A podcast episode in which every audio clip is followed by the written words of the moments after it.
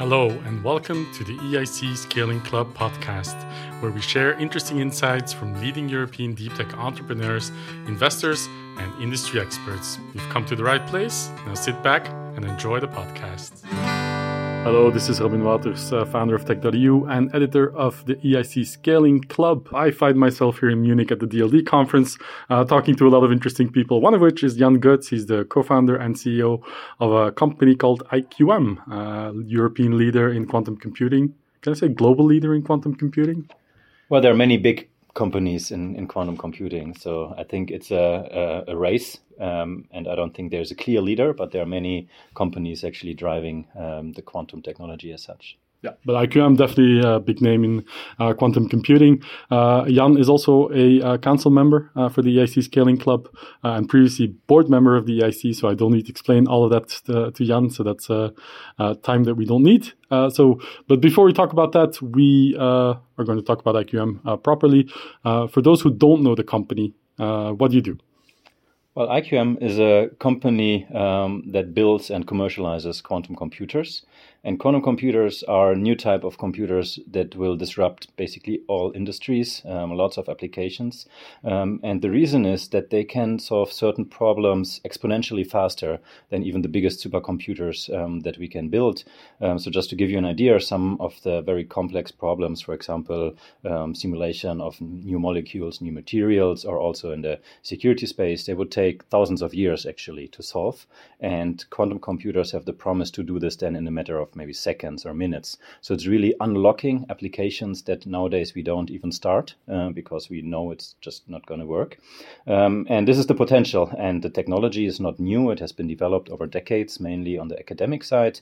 And since maybe 10 years or so from now, um, it has been moving into industry because the technology has. Um, been then at a level where actually it makes sense to build real computers, working devices out of it. And this is something that we do as well. Um, we have been uh, building quantum computers and also selling quantum computers already, uh, for example, to um, some big computing centers in Europe, but also outside of Europe.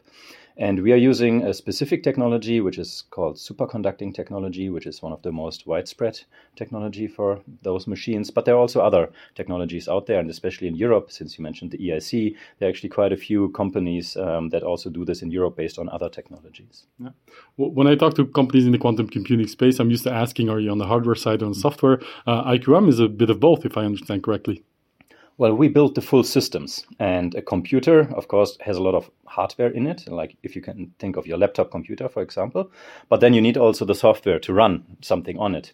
Um, and um, you need maybe at some point applications and an operating system. We are not there yet in quantum computing. But we do is we build the full systems. Um, we develop ourselves the processors in house. So we design the processors, we simulate the processors, and then we also do the tape out ourselves, which means we have a small chip factory in Finland where we process silicon wafers um, into quantum processors. And then we build a system around it, mainly using third party components that we buy. Um, and on the software side, actually, we develop the low level software ourselves, firmware, for example, compilers, um, and stuff like that. And then we integrate into um, the most commonly used programming frameworks for quantum computing. Great. Um, you already mentioned a couple of uh, applications or sectors that quantum computing can really uh, be an accelerator or benefit. Um, let's go a, bit, a, little bit more concrete uh, because also when you go to the website, you want to um, build things for the, the well-being of uh, humankind. Um, you talk about your Nordic values, etc. Uh, what does it actually translate to? What are some of the fields that you think you can really make an impact on the world? Mm. So, what quantum computers naturally are good at is simulating quantum physics because they are quantum systems. So, this is kind of a one to one translation. And actually, there are uh, quite interesting applications in simulating quantum physics when it comes, for example, to new materials or complex molecules for drugs, um, which are at the end um, quantum systems. And um, for me, this probably will be one of the first applications is that you use a quantum computer to develop a new material, maybe for solar cells, for batteries, uh, electric vehicles, or for new pharmaceuticals. And of course, these are all applications that will benefit humankind. Um, so if you think about climate change, I think we are all waiting for better batteries or other ways to um, provide energy, for example, through solar power or other means. Or if you think about the pandemic, uh, we are all happy that it was actually um, that then a startup um, that was very fast in developing um, the first vaccines. So these are all applications that are actually benefiting humankind, and this is really what motivates us uh, to build those computers. So when you say us, uh, how many are you uh, so far? Well, us, of course, means IQM as, as such, a company which is at the moment around 300 um, employees. But maybe this us was a little bit broader. The whole community actually is, I think, very much motivated um, by this task to de- to build a machine and to develop something that was never done before. Um, especially the, the scientists among us, they have this uh, inherent drive to develop such kind of new devices, new applications. But with IQM, yes, we are around 300 people. Um, of course, still a large large fraction um, are on the R&D side, but meanwhile, it's let's say a proper company that has all the functions: finance, marketing, operations, and such. Yeah. And how far along in the commercial commercialization journey are you? So we have been um, building computers and selling computers, and our customers at the moment are very much um, high performance computing centers and especially those high performance computing centers that are affiliated with the university, um, because their task is to do great science um, and to publish the science and to educate, for example, new PhD students and the like. And with the quantum computers that we can build today, actually this is something that you can do very well. So you can already do experiments and run algorithms on those computers which are um, giving you answers in, the, in fundamental science, which you couldn't easily do with a normal computer. And of course, you can educate quite well the next generation of talent. And we have aligned our product portfolio with this. So we have a quantum computer specifically designed for education, which is called IQM Spark, which goes well um, together with an online learning platform that we have developed, um, IQM Academy. Um, so this is really addressing the needs that the universities have of um, educating the next generation of, of, talents and PhD students. And then we have another product, uh, so-called IQM Radiance, which is designed for the uh, high-performance computing centers. And there we have actually already sold and delivered um, some of them. For example, one here in Munich um, to the Leibniz Rechenzentrum, but also in Finland. We are part of a project in Spain and, and elsewhere. And we will um, also in the future, as many others, provide then these computers through cloud services. So this is something that we are currently developing. Great, fantastic. So actually quite far along uh, the commercialization journey already. Uh, good. Uh, so speaking about talent, uh, we're here in Munich where a lot of uh, deep tech talent actually is. I was just talking to an interesting uh, fusion power company out of Munich here. Um, do you find that Europe is the right place to build a deep tech company at the moment? For sure, when it comes to the question of talent and also um, good research, um, this is something where Europe clearly is um, still uh, one of the leading places to be. Um, and um, if you look at where we have our offices, these are basically the big hubs for quantum in Europe. But for example, also um, we are starting something in Singapore, which is another very strong ecosystem when it comes to quantum, and also the the US. we are actually starting now something in Berkeley, which is one of the leading universities in the US. So we really try to enter globally um, those ecosystems that are very strong. Um, so from this perspective, I think Europe is, is really leading and a great place to start a deep tech company. The challenge, as we all know, is then on the funding side. So how do you actually manage, especially for hardware companies like ours, how do you manage to get the funding together, uh, which can often be hundreds of millions uh, until you really hit the commercial success um, in an environment which is maybe not so used to these uh, investments um, as you would have in the Silicon Valley, for example. Yeah. Um, you do spend a lot of time uh, personally um, promoting uh, European deep tech outside of your role as a as CEO of IQM. Um, for example, being an EIC board member in the past, uh, what drew you to that? Well, I'm, I can very much align with the European values, and I think um, it is worth defending them, um, especially in the current times uh, where we see crises all over the place and even war.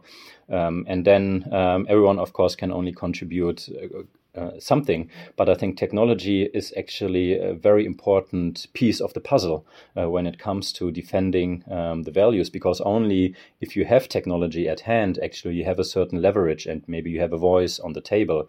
Um, and we see this if we think, uh, for example, um, about the um, kind of restrictions um, or sanctions. Um, you can only sanction a country and not send technology anymore if you had it in the first place. So I think from this perspective, it's very important for Europe to be uh, and stay a leader when it comes to technology, to secure our values, our freedom and peace, but also, of course, our wealth, because a lot of the wealth that we have in Europe is based on the innovation of the past 200 years. Um, and we should not stop now and, and, become lazy and say, oh, because someone was inventing the diesel motor or something, um, it's now we don't need to do any um, innovation anymore because we should think about the future generations and how they will actually be um, situated. And from this perspective, I think it's very important that we have the innovation and also the value creation here in Europe in order to defend what is so important for us. Yeah, fantastic answer. Um, in addition to that, you've also become a club council member of the EIC Scaling Club uh, proper, uh, as I mentioned in the beginning. Uh, why did you do that? Why did you agree to that uh, so kindly? Well, of course, with IQM, I have experienced firsthand how hard it is to scale a company. So it's one thing to start, um, start companies and especially um, tech startups, and here, I still think also in Europe, we are actually very well positioned. There are lots of funding schemes for early stage um, tech startups, government grants, other um, ways to get funding. But then, where it becomes really hard is actually when you need to scale. Um, and this means um, scaling commercially, but also scaling, for example, the production.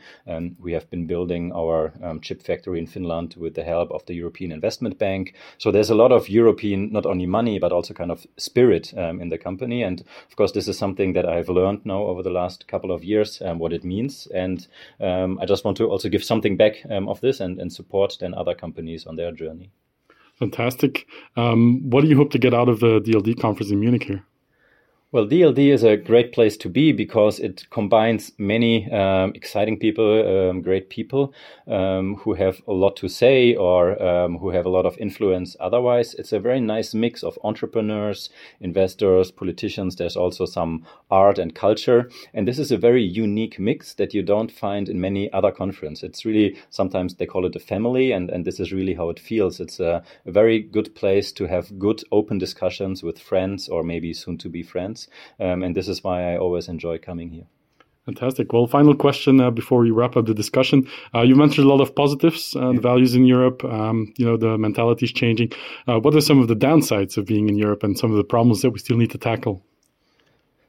Well, of course, especially in the current market situation, nobody knows how the future looks like. And if you think on the um, investment side, for example, investments have been slowing down. If you think on the government side, the budgets have been cut because times are harder. If you think on elections in certain countries, maybe there are movements which are not going um, in the right direction. So I think we, we do have a lot of challenges.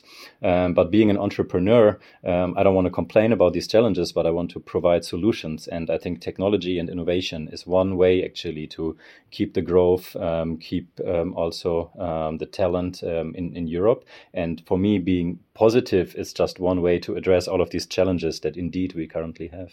That's a fantastic note to end on. Uh, thank you so much for your time, Jan, and best of luck with IQM. Thank you. Thank you. Thank you so much for tuning in to this episode of the EIC Scaling Club podcast. For more interesting insights on European deep tech, subscribe to our podcast YouTube channel and our newsletter on eicscalingclub.eu. See you.